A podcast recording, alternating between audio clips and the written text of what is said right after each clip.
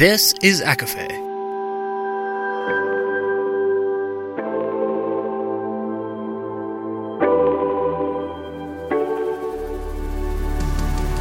Laura Marie and Jessica Marie proudly present A Court of Fandoms and Exploration, a podcast.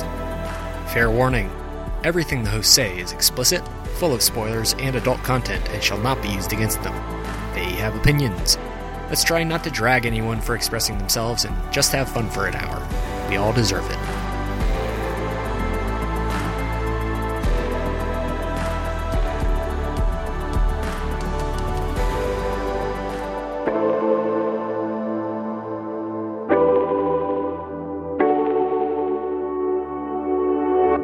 Hi, everybody, and welcome to A Court of Fandoms and Exploration, your weekly deep dive into the YA literature and fandoms that we love. I'm Laura Marie, And I'm Jessica Marie. and today we are discussing Blood and Ash by Jennifer L. Armentrout.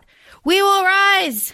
I really liked it. I wasn't, ex- you know, in fairness, it was a slow start for me because my dumbass tried to read this at the same time as Silver Flames. Like, oh, I'll read Blood and Ash during the day while I'm working, and then I'll do Silver Flames at night. And that was just, that was just poor, poor timing on my part. But putting Silver Flames aside, it was good. It was really good. And it was funny because I'm thinking, everyone's like, it's so spicy, blah, blah, blah. And I go, what spice? But in fairness, I did just finish Silver Flames. So, And they have, we should point out, the same narrator. So it is difficult to kind of separate, but uh, Stina Nielsen does a fantastic job of differentiating the voices. So it doesn't sound like the the same characters. Like I wasn't hearing Nesta and I wasn't hearing Cassie, and I was very clearly hearing Poppy and Hawke. And that is just a shout out to Stina. she's really good, you know, and I think it's easy to, I don't want to say it's easy, but you know, when you're having regular conversations with your friends and you, as a person, go to alter your voice to differentiate your conversation with, oh, I was talking to the, this guy and he goes, oh, blah, blah, blah, and you deepen your voice. That's not what she does. She doesn't, and it's not the same male voice as she did with any of the the boys in Silver Flames. So that was very appreciated. Hawke sounds hot. Cass sounds hot. They're all they don't like do you but what's the point of writing like an unattractive male at the same time? fantasy men hit different. We we know this. We know this. Uh, this is Jessica's third fantasy author that she has read. So remember, we we know that you came from like contemporary lit, and you've read just about all of Sarah's work minus Catwoman, but we don't know her. And uh, Holly Black, Folk of the Air, and now uh, JLA. So these are three very kind of big authors in the genre. How do you feel about fantasy kind of as a whole before we get started? I love fantasy. I love that it's depending on who it is so far, they kind of pull from different things and different myths and folklore and things that we've been taught, shows that we've seen, just like with Sarah in um in Crescent City, I think uh, I always like when I'm pitching it to like have my friends read, I say it's like supernatural on crack. Because you have the monsters of the week essentially are all part of that Crescent City world. And then with Elfhame, it's very it, it's very what you would think when it comes to Fae. Um, and this is something completely different because you knew there was magic. You have speculations, but I think this was the first time that I wasn't trying to guess, which is a complete first for me. Usually I'm like, this is what's happening. This is what's going on. This is what I bet is going. And you know, when I had the one, the one big speculation, I go, I feel like Hawke is this person. Um, that was really the only thing I got to enjoy it. So, oh, and then I figured like Wolven sounds like a werewolf. Did not even process the vamp, the vampire, the vampire. I don't know how they're vampire. That was going to be my question. Like, when did you realize that this was about vampires? I literally when they said vampire. Uh, and you know, I just didn't. I didn't. I, I thought more or less it was magic, and even though magic is involved with vampire and vampires, when she was even when she was talking to Vikter in the garden and she turned around and he had disappeared. And I go, nobody moves that fast. But I wasn't making the, the vampire connection. And even after we find out, every time something was happening, she, like, oh, when she was dying and taking Casteel's blood, I go, oh, now she's vamp. Now she's a vamp. And then he goes, oh, you, no, you just had a little. And I go, this is totally against everything I've known about vampires thus far, you know? Well, because he's he's not technically a vampire. He he's just an healing. Well, he's an Atlantean. That's that's like different. But aren't Atlanteans vampire? No. Okay, that's that's what maybe where my confusion was. But I even every time he would do something and then he's like, "Oh, you don't want to do that." After she has had his blood and she's all like horny for him, and which same girl. And and then he's like, "You don't want to do that." And I go, "Oh, this is the part. If they have sex, that solidifies her vampire." vampirism and I was like no not that i go really this is just throwing me all off but not in a bad way it just kept they're like okay well now i'm just i like i just i have learned to just go with it but i'm very excited that you had said don't because originally I was like, I'm going to do from Blood and Ash before I started Throne of Glass, and you said you're putting off Throne of Glass. You don't because you don't want to get hurt again, and you said just do it. You're going to regret, or you didn't say you're going to write. You said just do it because the third book doesn't come out for a couple months, and then you can just go right into it. So I finished this, and then you said Flesh and Fire, and then we'll go into Gilded Bones. It's so fun. Uh, I remember when I was reading this, and and um I, I, was slowly starting to pick up on things. So uh, when Poppy and Hawke first meet, and in the uh, the Red Pearl, and and they're in the room and they're like making out, and he's like touching her and doing all the sexy stuff, and she says that she went to like put her tongue over his like teeth, and she was like, "Gosh, his teeth are kind of sharp," and I was like. Mm. And then she was talking, and then she was talking about how the ascended, like, don't go out in the daytime, uh, as a way to like honor the gods. And I was like, mm. and then Hawk, Hawke, Hawke like moves so fast and you can see in the dark under the willow. And oh. I was like, all of these things, but what is he? And then the Craven, I was like, what are the Craven? What, what are they? Um, so uh, when everything kind of like came together and he, he kind of like lays out, um, what the ascension is and what, uh, was going to happen to her and everything. And then uh, it was just, it was very well done. And like the clues are there throughout, but it's, it's easy to kind of get caught up in everything and not like piece everything together. And of course, the absolutely fantastic reveal at the end of the book in the barn uh, when they're trying to escape and, and then he comes out and he's the dark one, which is such a great name. And you know, I, I will say there was a part, I should have highlighted it where he goes, she was talking about the dark one and he goes, I am what you say. And she, that completely in the book, it completely blew over her head. And I go, and I picked it up reading and go, I knew it. And then a little bit later, she goes, she was so confused. And he goes, I'm the dark one. I go, bitch, she, he said that. Like, how did you not pick up on it in the first time? You just, I, and I get it. Like in that moment, emotions are high. Um, did you pick out these things your first read or was, were they like the flags to you in your first read? Yes, they were. They were the flags to me in my first read. Uh, because it was, it was just a, details that didn't makes sense. Also, I had no idea what to expect when I first read this book. I had no idea what it was about. All I knew is that it was on BookTok and it was labeled as like, you know, new adult, kind of spicy, like spicy off the bat. It's like spicy in chapter two, you know? Um, so I, I was kind of looking for things and then I, I don't know. I, I really like Poppy. I do like her. I like Poppy a lot. I like that she, questions. Like she's rebellious, but also um, like guilt ridden, and she doesn't. You know, she has this this really great internal monologue about how she really like deep down wants to be found unworthy because she doesn't want to be the maiden. Right. I like that the where she just like goes off on Vikter and or maybe it was Hawke where she was just like, oh no, it was Vikter because her and Hawke had just had the conversation. She's like, I, I don't want this. I don't have choice. I don't get to celebrate. I don't, you know, everything that everybody else takes advantage of. She goes, I just want to be deemed unworthy so I can enjoy my life. And she is not old. Like she's she's pretty young. Um, I'm not sure of her exact age, but I think it's between like 16 and 18.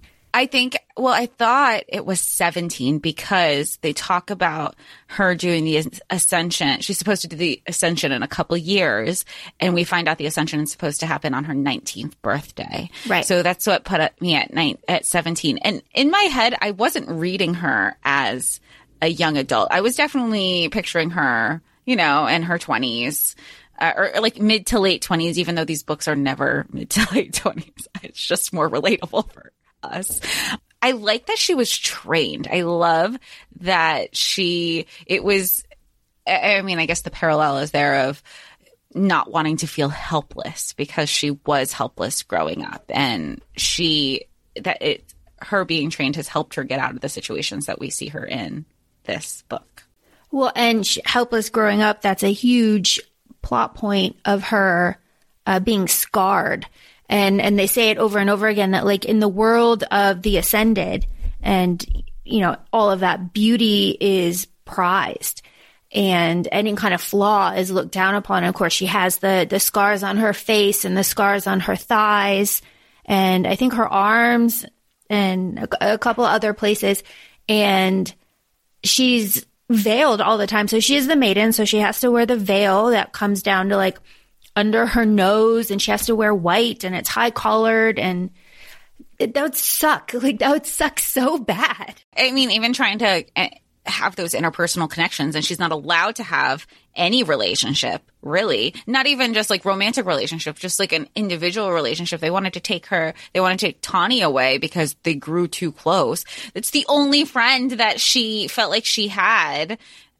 That would suck that you were just supposed to be in isolation the whole time and with tawny too uh, poppy has the whole kind of feeling about how she's not a hundred percent sure that Tawny is her actual like friend. Yeah, she makes it a point to say that. She mm-hmm. goes, "Is she my friend?" I guess it's the closest thing I have to it, but it's not a friend. Mm-hmm. Although to be fair, I do like Tawny. I do like Tawny. I like like when she would tease her. Mm-hmm. We're like, "Okay, princess," and even Hawke was like, "I like her." I'm like, "I like her too."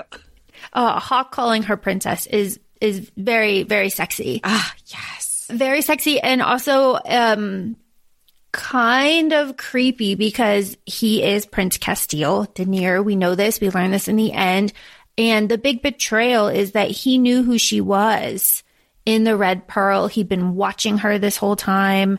So him calling her princess, I mean, I don't think he, I mean, he didn't know that he was gonna like marry fall or like, yeah, or like fall for her and like propose to her and everything, making her a princess when they do get married. That's like, what her title would be, right? Um, but he's like teasing her and calling her princess, and and then she loses her virginity to him in a very sexy way, and and and she's so that's kind of one of the scenes that really stood out to me. She's so hurt when she finds out that like he lied and like he says you know, tomorrow, remember that this was real. And then she's, she's so betrayed. And, and the thing that I really like about Poppy is when she gets angry, she gets in, incredibly violent. You know, she stabs like people, kills she, people. She kills people.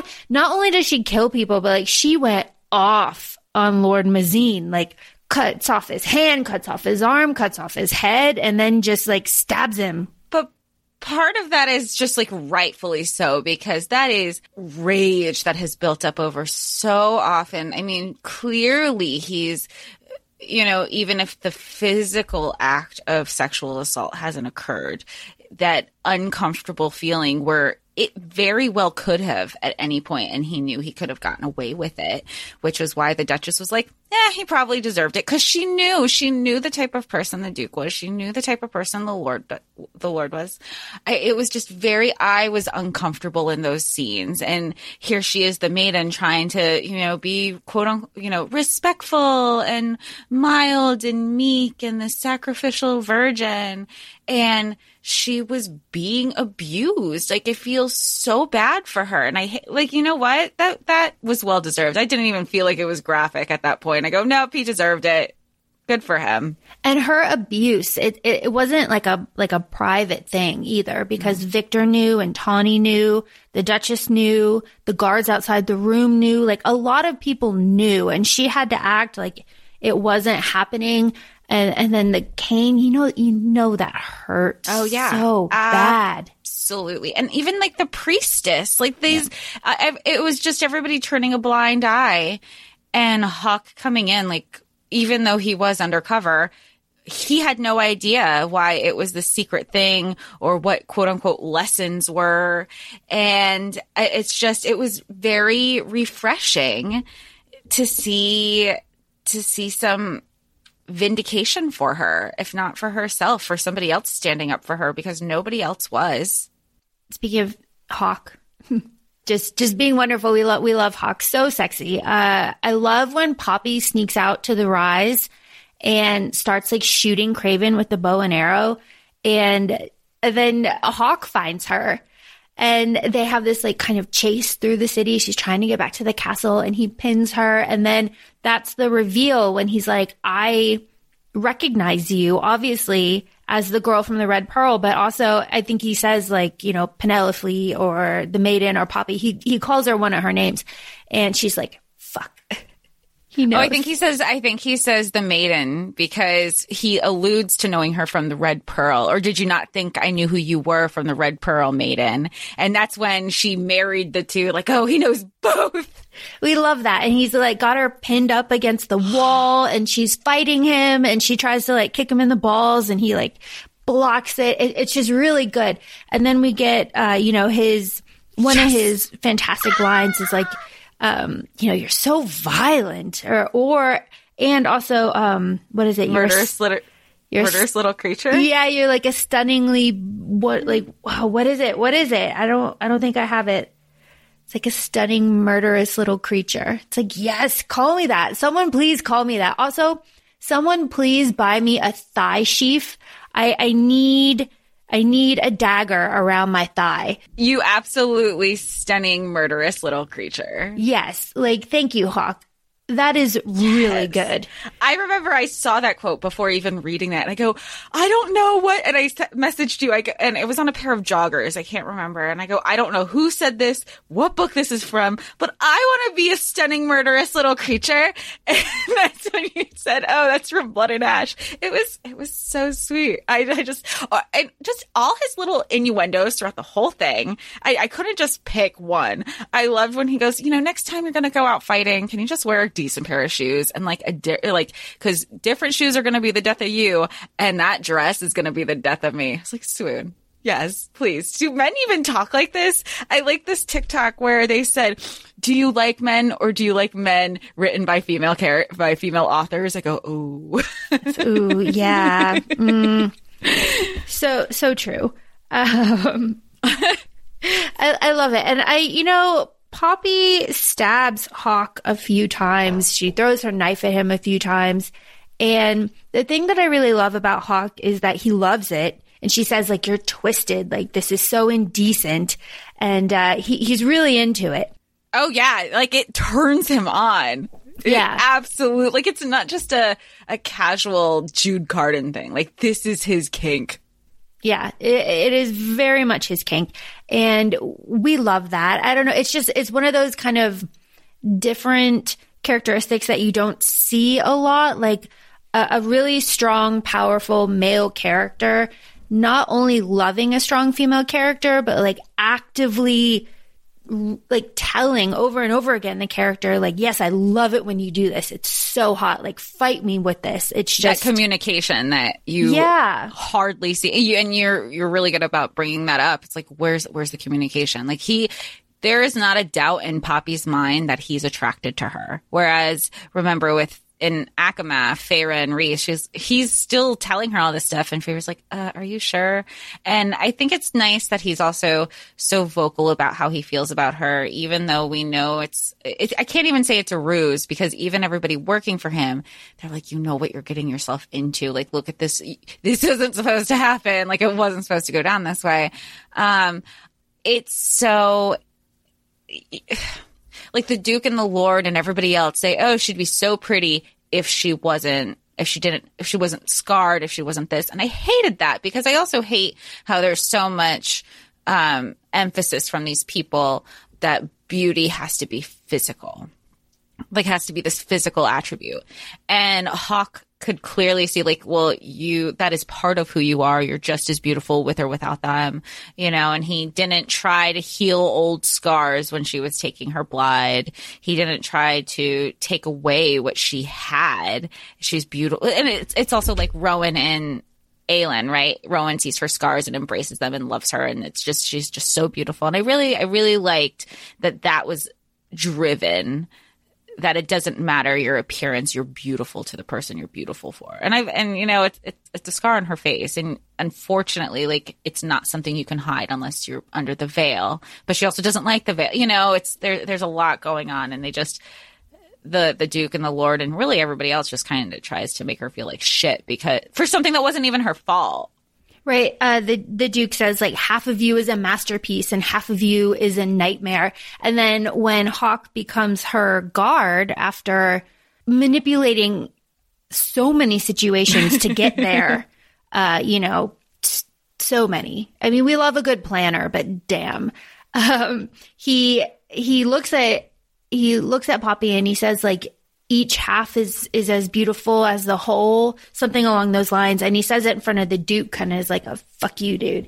And mm-hmm. um, Poppy's really touched. And I think Tawny, Tawny is also like, yeah, he he said that that vow to you, and it was real hot. yeah, yeah. Meanwhile, she's like, we've heard the vows. And it's the same vow from everybody, but the way he said it, it was like, that is more than a vow. And also when he said the vow, uh, Poppy even said she, she, he didn't say everything verbatim. She goes, he said my name. It wasn't, he wasn't protecting the maiden. He was protecting me. And, uh, I just, somebody die for me, man. So the name, I remember when I read this the first time, Penelope was a little bit hard for me to swallow. Uh, just because I think I was just used to Pen- Penelope, but also the the thing that really kind of jarred me about this was the real names of places, like thrown in with other places. And of course, like Atlantia, all I think of is Atlantis, but that's not what it is. No. You know, and this is, this is set in like, um, Carsodonia and Macedonia. Like Macedonia was a real place and like, you know, um, it, it really kind of threw me. So I had to look up the map because, you know, I did this on Audible and I was like, oh, okay, the Skotos Mountains. And then something that I caught this time around is they, they talk about the Stygian, the Stygian Sea or the Stygian Bay. And I was like, spiders, but that's not what it is. It's just it's a name. Not. But it was, it was just one of those things. Um, so we learn that, um, Cass, Casteel and Hawke, you know, are the, are the same person that he is a fallen, this is what we know so far. He's a fallen prince of a fallen kingdom from a you know, war, the War of Two Kings 500 years ago. So he's, he's an old, he's an old Atlantean. Um, and from that situation, um, the, the, the freaking vampires created a religion and to control the people and control a whole kingdom. And it's all based on lies. And I really liked that kind of world building. I wasn't expecting it. And, uh, like, I, I figured that there were vampires. I figured the vampires were the Craven, honestly. Um, when the Craven first showed up, I was like, okay, those are the vampires. But then it's the Ascended are vampires and that whole situation. I don't know. It, t- it really took me by surprise. Do, you know, I, what I like also is that it felt like an effortless world building, if you will. Like it made sense. Everything pieced together. You didn't feel like there was photo dumping. Things were sprinkled in throughout the book. And then at the same time, what you think you know you don't till the information comes. And even when the information is delivered, it doesn't feel um, overwhelming. It's a lot of information, and no wonder Poppy's like, "Wait, what? What is going on?" And Casteel is he's saying he goes, "It's a lot of information because knowing her curious nature, he goes, you're questioning everything because everything you knew is a lie." and like how shitty is that? She was already really suspicious about everything, and then to have those suspicions not only confirmed, but to kind of learn like what what your place was and like why they were waiting for this big right and why they were waiting for her and like the role that she would play and and and to know really that the entire society is on your shoulders like you are responsible for this entire society is just huge.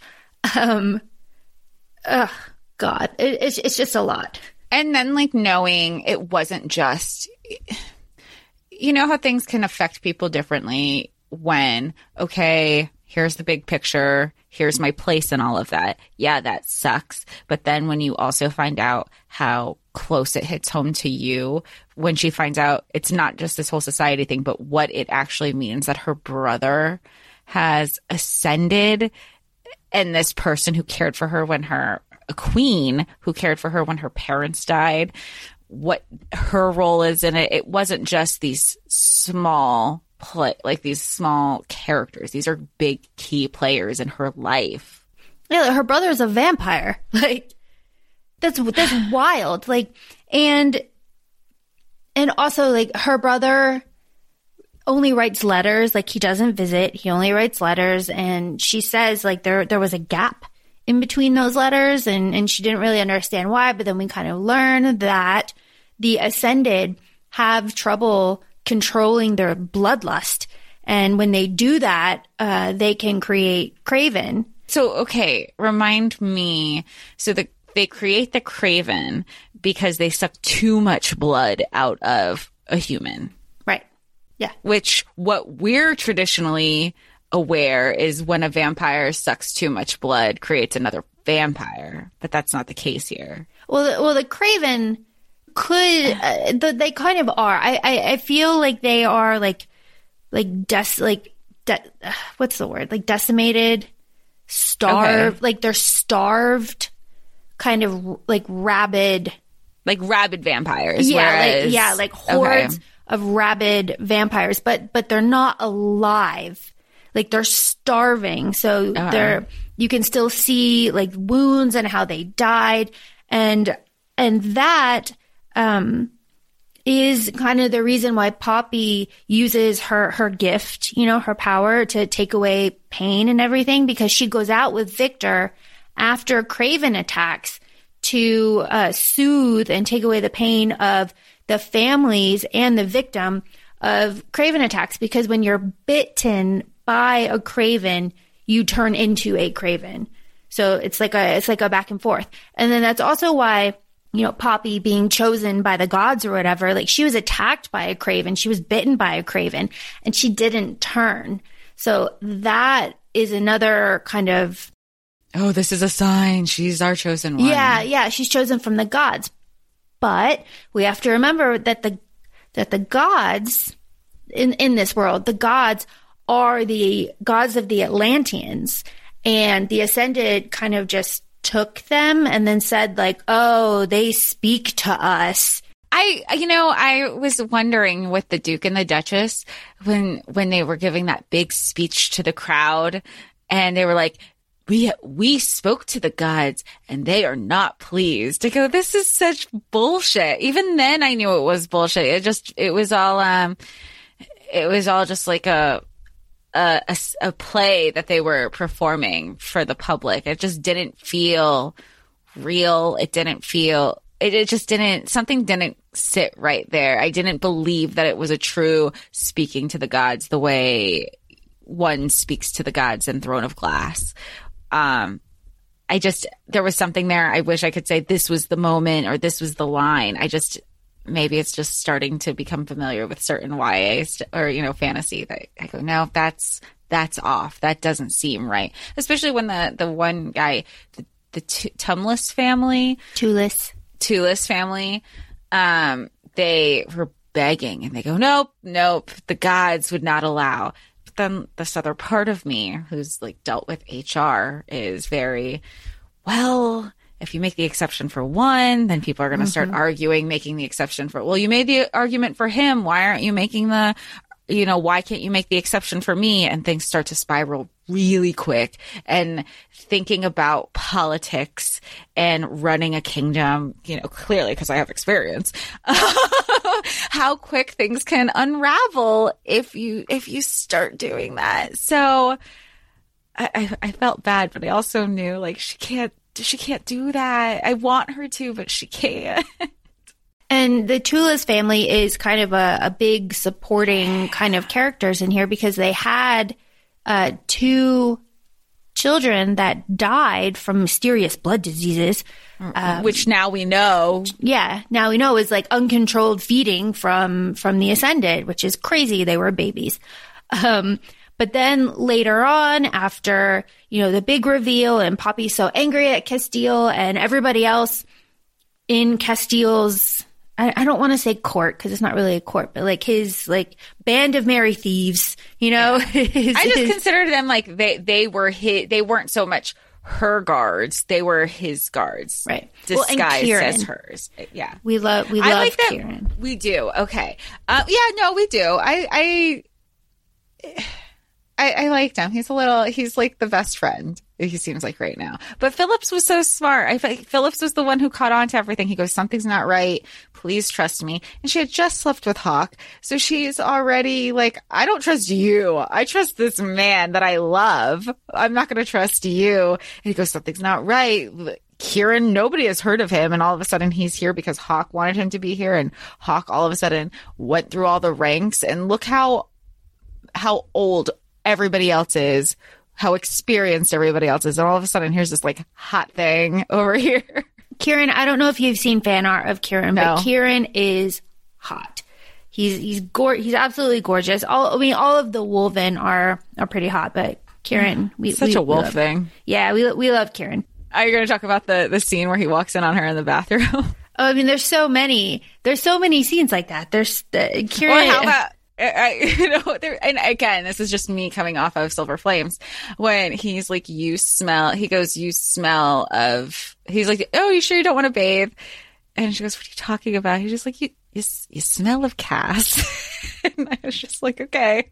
Speak, speaking of Kieran, uh, let's let's talk about Miss Willow Colyns and her very smutty, sexy diary. please oh there was something that not only with the diary remember when the when the, the ladies in wait were in the garden and they were talking about the diary and they're like i bet she would have written about hawke blah blah blah because only the good ones go in her diary and all like and then when we find out he's like a million years old i go he's definitely in that diary Oh, I hope so. I, I hope so. It hasn't been addressed, but I really hope so. Um, there have been some teasers for uh, the third book, and the diary is featured. oh Yeah, so I haven't even, I mean, I've read it. I've read her quotes just because I follow JLA, but I have, I have absolutely zero context. Yeah. So I really, and I know it's probably playing off a lot more. I don't know who the characters are. I know there's a third, obviously, we know there's a third love interest, if you will. Um, no. it's Kieran, Oh, I didn't know that. and it's not. It's not like a. It's not a. It's not a love interest. Okay, so th- this is a good Sex point. interest? No, no. Th- this, this is a good point. Uh, it's it's mentioned in this book that the Wolven are bonded to an Atlantian, right? Yes. And that Kieran is Hawke's bonded, like Okay. like so they're like they're like partners. They're they're they're they're bonded. So if Poppy is to marry Hawke, then he then Kieran becomes bonded to her. We assume. I'm assuming, but like, what kind of bond? exactly. and how do you Is it just like a establish plot such a- here? I'm, you know, how at the end of ACOMAF, there we find out like everybody in the core inner circle, um, they pl- pledged their fealty to Feyre. Like, is, is that not the type of fealty pledge that Kieran did to Hawke? Uh, it's it's not explicit, but I would say that um, it is safe to say that it won't be a verbal situation. Wait, so when I read Flesh and Fire, I'm still not going to know. right. I still don't know what this is. It's ex- it's explained more in Flesh and Fire, like what it actually is and like what it Oh. entails, and and there's a lot of teasing about it. I need more banter. I need more. Oh, the banter is just fantastic in this book. It is it is just fantastic. Uh, like a, a plus, a plus, especially with the accent that Stina Nielsen gives Hawke. It, it's it's just like I don't know.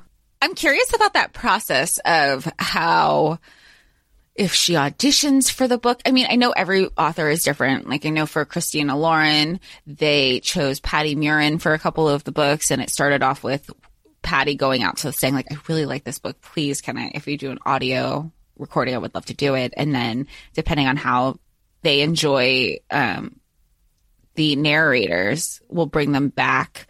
Just, um, just like SJM did Elizabeth Evans for all of her books. Um, and then I guess she waited for her to become available again for Crescent City, you know, and plus there was like a nice little gap of time between to differentiate the characters.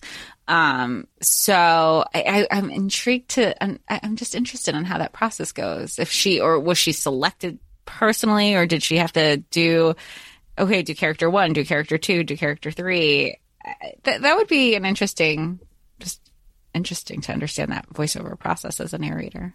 do a little research, a little background, see what we get. I want to circle back to the world building and there's a there's a setting in this book that really freaks me out and that's the blood forest. The blood the blood forest freaks me the hell out. You know, it's covered in animal bones. The trees are I picture them as like red maples. I don't know if that's right. But um the they like it's blood.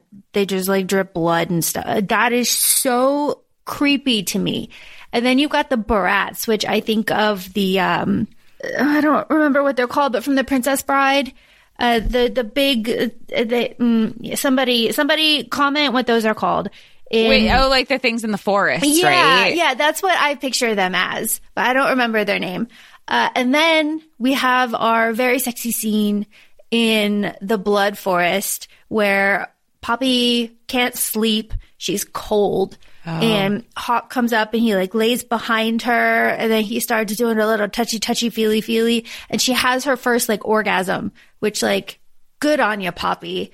Good But for her. I remember where I was going. I remember my train of thought now. But Kieran is right there. He's right there. And, and she's like, oh, you know, you know, she in her head, she's thinking like, we're quiet. Like, you know, they're far away. They can't see anything. But like later she realizes that he's a wolven. He can smell better. He can see better and he can hear better. So poor Kieran has to like hear her getting off in the middle of the forest and he has to like ignore it and then you know he can hear Hawke like teasing her about this smutty diary and just I have a lot of respect for Kieran. I really enjoy him as a character, but I enjoy the way that he interacts with all these other characters. I I feel bad for every fantasy book where you always have the people who are just have to turn a blind eye and blind ear to everything that they clearly cannot. It's just it's like as all over again. Just hey, and, hey guys, I'm here. I'm here. And you know, they did not have a sentient tent. it's one of the things that I was thinking. But I think at one point she was wondering if Hawke had compelled her to be quiet because she was like, no, no sound came out or he covered her mouth or something. I go, oh, that's, that's an interesting take and thought process. Maybe, you know? Oh, oh, oh. and when she's like, I can't sleep. And he goes, I have an idea. Just Say, I know something that'll make you really relaxed and you'll sleep great. It's like, yo. And he didn't, like, obviously he did things, but he didn't actually, like, touch her skin. Uh, Yeah. which, which, I mean, like, hey. Everything was over the clothes. yeah, it was Yeah, just, it that was like, time, everything was over the clothes. like really heavy petting. It's like, nice, nice. And Right. he, you know, and, and he, He's good at what he does. Yeah. obviously. and he didn't, um, you know, ask for anything in We return. love that. You know, we, love, that. in a man. we, we, we love that in a man. Um, so if we go back to the Tulis family, uh, they show up again, uh, towards the end of this book. Um, Mr. Tulis was gonna fucking murder her, Yeah. uh, in the cell. Like he was going to deliver the blow that would kill her when there's a big, uh, blowout. fatal blow. She was ex- she was waiting for it. Right.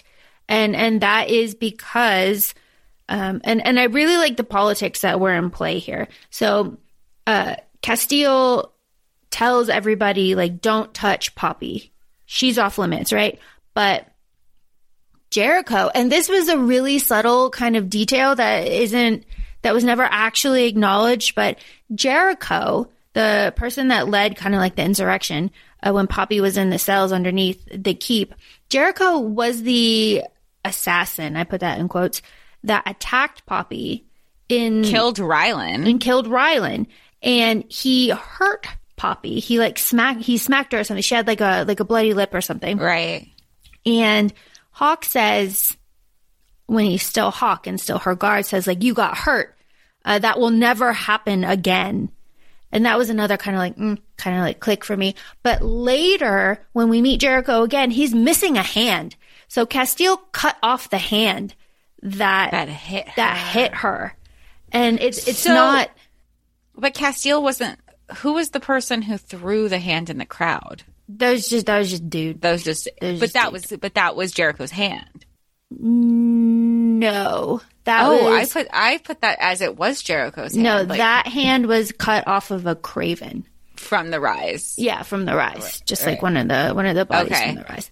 Um, yeah. So, but Casteel cut off the hand that hurt Poppy, which shouldn't be sexy, but is very sexy. It's so sexy. Or how Why about when they went? so sexy? How about the fact that when they walked into dinner and they had the people who tried to kill her hung like crucified on the walls and Jericho was still alive and barely breathing. I I should not be so happy. I was like, yes, bitch, put I, I just I, there was such satisfaction.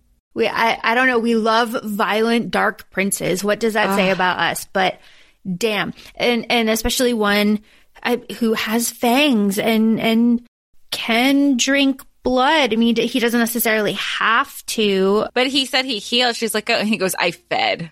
Feed on, feast on me, feed on me, whatever. I don't care. This is, this is such a problem. But you know, there there is a fascination. Of course, it has dulled now, but at one point. Vampires were all the rage, right? We had True Oh. Blood, we had Vampire Diaries, we had the originals, we had Twilight, like for a very long time. It definitely was something that was around longer than I think anybody expected to, especially what is it like eight? And then you still kind of have it trailing off with legacies mm-hmm. now. I mean, it's not, but everything goes through waves. Just like you know, you have your your your comics, you have your comics, you have your um, superhero stuff. I don't know. That that's the lack of originality, I guess. But what I find very interesting about this is that it is vampire vampire. I mean, they're vampires and Atlantians who also like have fangs, and that is talked about way more in detail in the second book. Like about is it, is the detail like the is there is it laid out more the difference? Because I really thought they were one and the same at this point. yes, um, Okay. it, it's how see because I went right into Flesh and Fire. I don't remember exactly what Casteel tells Poppy when she's like all hot and bothered for him when she's recovering after having his blood. I don't remember exactly what he tells her then, but I know that it is explained what happened how the vampires, vampire, were created and that it is the Atlantians' fault Oh, it is that their- that happened. Okay. Um, and like the Craven and all of that. Like all of that is explained. The Atlantian society is explained. There's like tears and stuff. And like it, it's all very, it's all very, very clear, which is interesting. Are you trying not to merge the two? I, yeah, I'm trying not to merge the two because I know that this book ends with uh, Hawke saying or Casteel. See, I, I'm doing the same thing that Poppy is doing. She Right. she inter, interchanges uh, Casteel and Hawke and Your Highness and you know the Dark One. I love when she says you're high, like, and you know he does too. And he was like, "I don't care what you're doing, just do that again." Oh, so good. One of my favorite quotes from this book is something that Hawke says very early on to Poppy when she's out like doing her adventures and stuff. She, and he says that only the bad can be influenced. Cause she's saying like, Hawke, you're such a bad influence. He's like, uh-huh. only the bad can be influenced. And I really, really liked that. I like kind of the implications of that. And I kind of like the, the like teasing sexiness of that too. Cause Yeah. it, you know, like if he's a bad influence, then like Poppy's being influenced, so then she's bad. But if that's not the, you know, it, it just, it was, it, I like it. I like it a lot. the play on I, his play on words. Let me tell you, chef's kiss. Like they are top notch. And of course, the very sexy, um, snow scene at the end of this book. Um, really unexpected. I think Poppy thought it was very unexpected too. Yeah, I mean it's and I I have c- snow covering the ground here for going on three weeks. So I haven't seen, I don't know what grass looks like anymore. So all I could think of is this is very cold. and she But says that she, too. Yeah. She says it's cold. However, she's also saying like she feels his blood, like she's warm everywhere. On, and I mean, I'm sure that's for two reasons, not just his blood. So, hey, I'm sure the snow feels really good for her right now. Yeah, and she's like the the shock of the snow on her back, and then the warmth of Casteel from the front was just like this overwhelming, like sensual experience. It was like, girl, I bet And he Damn. smells of pine and spice. She's like, dark spice. Yeah, Ah, it's like that ooh, yeah, right? Ooh. I, you know, I I don't know what it is about fantasy authors making sure that their male characters smell good, but I appreciate that. Absolutely. It it really helps with the uh the experience of it because you know, yes, very, very good, very very hot. Uh, also, very hot scene, snow scene is when um she gets she gets like angry, like in the middle of sex, she gets very angry with him, and she like um like pushes her hips up and tries to like and and flips him over, and she's oh, like, that, yeah. and she's like, I'm gonna go, mm, no, I'm gonna stay right where I am. I like, well, that was the part where she was initially under him. Like they were fighting first. They Yeah. were fighting initially. And then she gets on top. And that's because that's the part where she goes, Your Majesty or Your Highness or something. And he goes, That, that. And she does it at the same time. She flips him and he goes, That right there. Do, I don't care what you do. Do that again. Do that again. And she's really cute and i think um what she says is something that is not addressed a lot in books uh, at all and kind of isn't really spoken about a lot but she says like i don't know what to do I like that. I found that very sincere and sweet and innocent because for all the quote unquote bad girl influences that she has, she really is naive. She, she really is in this bubble and he's kind of teaching her along the way. And no matter what she's doing, he's completely encouraging of whatever she wants to do. Like, and I, I really respected that. He goes, whatever you feel like doing, that is going to be enough for me. That is fine. I don't care how you do it. Um, I just, I really liked that. I thought that was, and it, there was, um, a vulnerable, vulnerability there that she shows in being honest with that. and he also says like you you can't do it wrong and then he says but you need to start moving otherwise i will die and it's just like i, I, I love I don't it. care what you do, just do it right now. yeah, I, I love it. I love it. It's, it's very, it's very sexy. And it, it- I think it's also clear that even though he lied to her and he betrayed her and, uh, choice is a very big kind of overarching theme throughout this book. This seems like a general thing in YA fantasy. Am I wrong? Um, it's not as big as you think it is. That I think that's why it stands out in, in the books that we have kind of talked about together. Um, because it's not big. I mean, it's there, right? But it's not in every every book. Um, but you know, Poppy makes the choice uh, to lose her virginity to Casteel. She enjoys being touched when it's her choice, and she doesn't. And, and, and that's kind of something that Casteel talks about too. He he doesn't want to keep her like captive, but she keeps trying to like leave and stuff. like fight him and escape and and and do all of this stuff. And um he he recognizes that there is a, a conflict there because he obviously and obviously has fallen for her. She has fallen for him but they are at this point very much enemies to lovers back to enemies back to like angry sex lovers um which is which is great. It's what we signed up for. Um, we we love this, but uh, he Hawke Casteel is very clear. I think in his own head that he has to be careful about.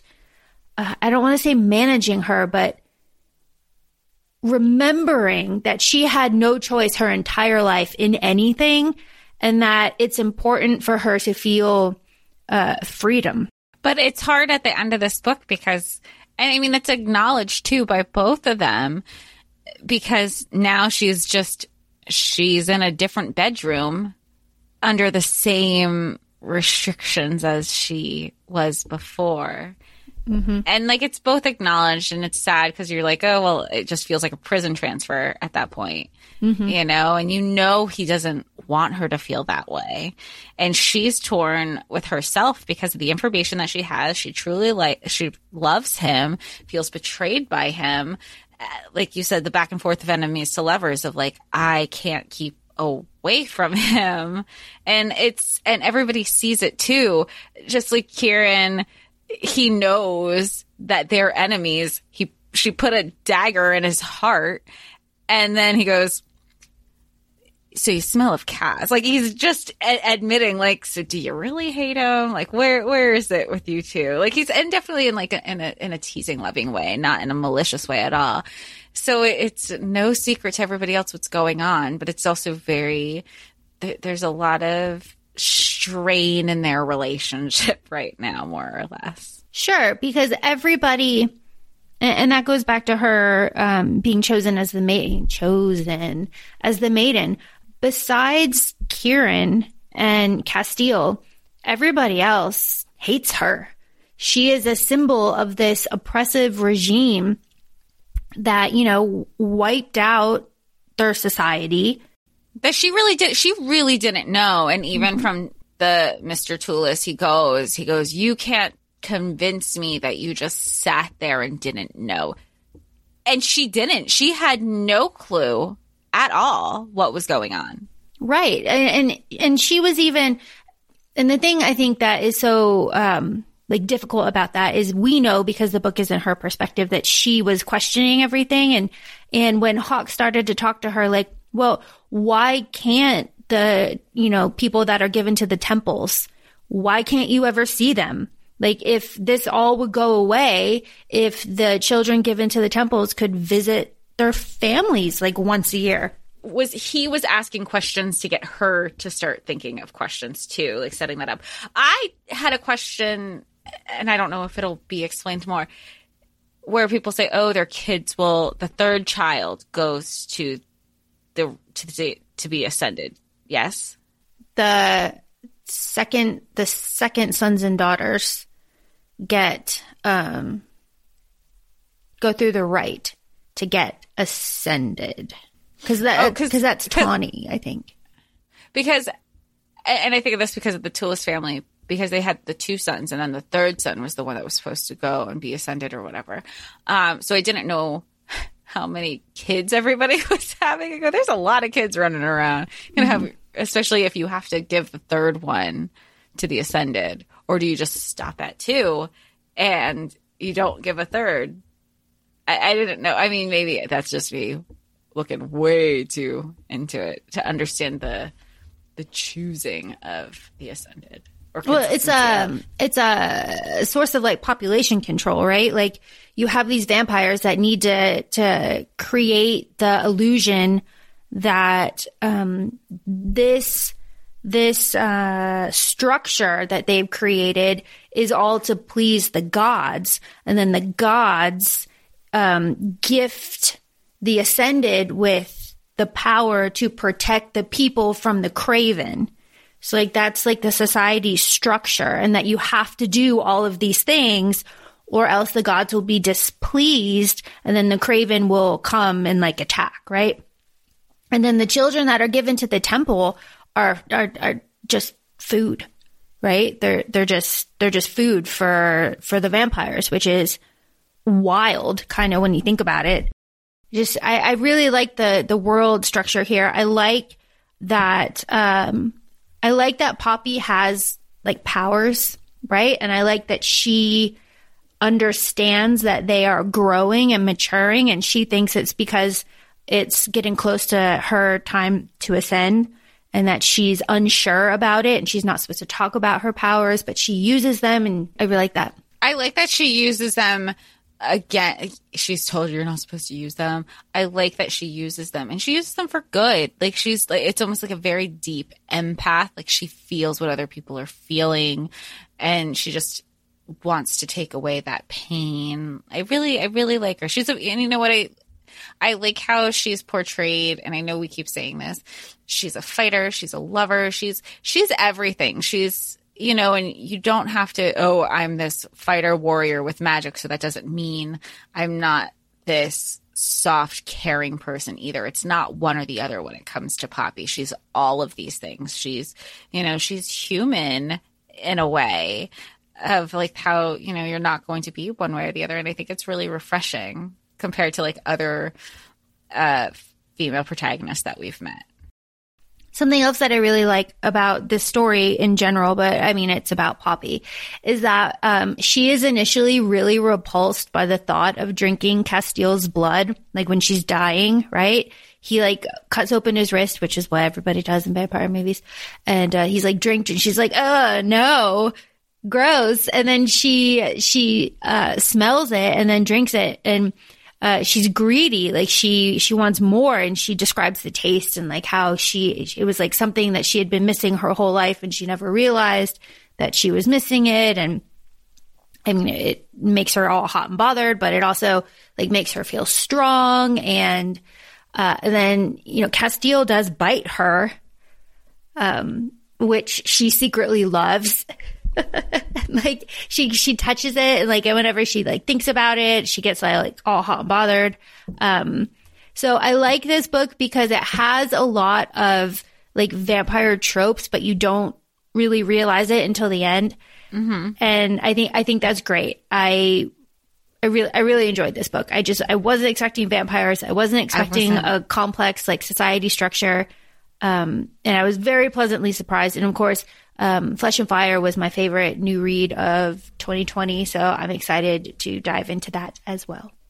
I like that when she does suck his blood and then she's and there there's another moment where it's just Poppy and Casteel and she's trying to lure him and he's like please don't do this to me like I'm trying to be really good even though you think I'm a piece of shit right now like this is really really hard like the control like how much do we love and he doesn't in that moment he doesn't I was I was actually was kind of I was happy but I was sad because I wanted more Hawke.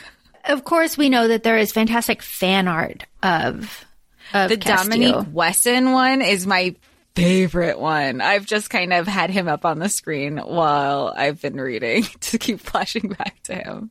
So, so hot. Uh, something that I feel is important to mention is that Poppy, in a lot of, this was a, so there's like three main criticisms about this book. I'll go into it. Uh, the first one is that Poppy is not a skinny girl. She mentions it a few times within the book, but she is like athletic and I would say like above average when it She's comes not like the slender fae that is usually portrayed in a fantasy. Right. And um, a lot of the fan art that's out there initially portrayed her as as thin, and uh, the fans had to kind of speak up and say like, no, you know, she is she's strong. She has been like sheltered and um, she eats a lot. She says like over and over that she eats a lot. Um, and She's all about the bread and cheese because girl same. yeah, no, she's all she's all about it. And then she trains and she can use like heavy weapons. Um and and she climbs things and you know, she shoots the bow and arrow. So she's she's got uh she's got a lot of like muscle on her frame and so the the fans really stepped up and now the fan art is a little bit more um accurate about her. And we love that.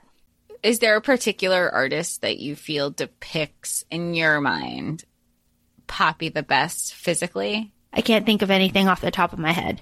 Yeah, I've seen the one, and I remember when I started reading because I was thinking of the mask initially, and I was thinking of like from chapters one or two. I go, oh, "Is this what she's wearing?" And it was like her in a veil and all this stuff. She'd go, "No, she's at the Red Pearl. She wouldn't. That is the maiden. Nobody's supposed to know the maiden is there." Yeah, yeah, it's different.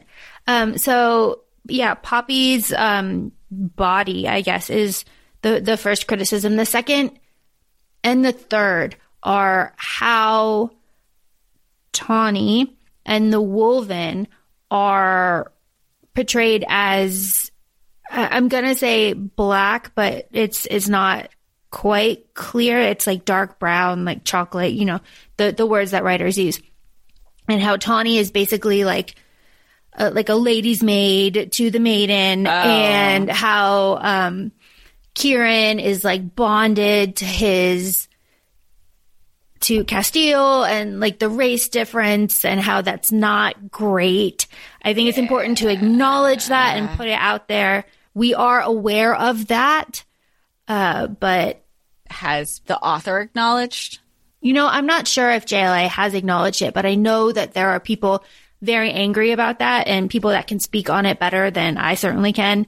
So if you are interested in following up about the race depictions in this book, then I would recommend kind of just doing your own Google search and doing your own research about it because it's not something that I have any expertise to speak on. So I'm going to refer everybody to do their own research about it.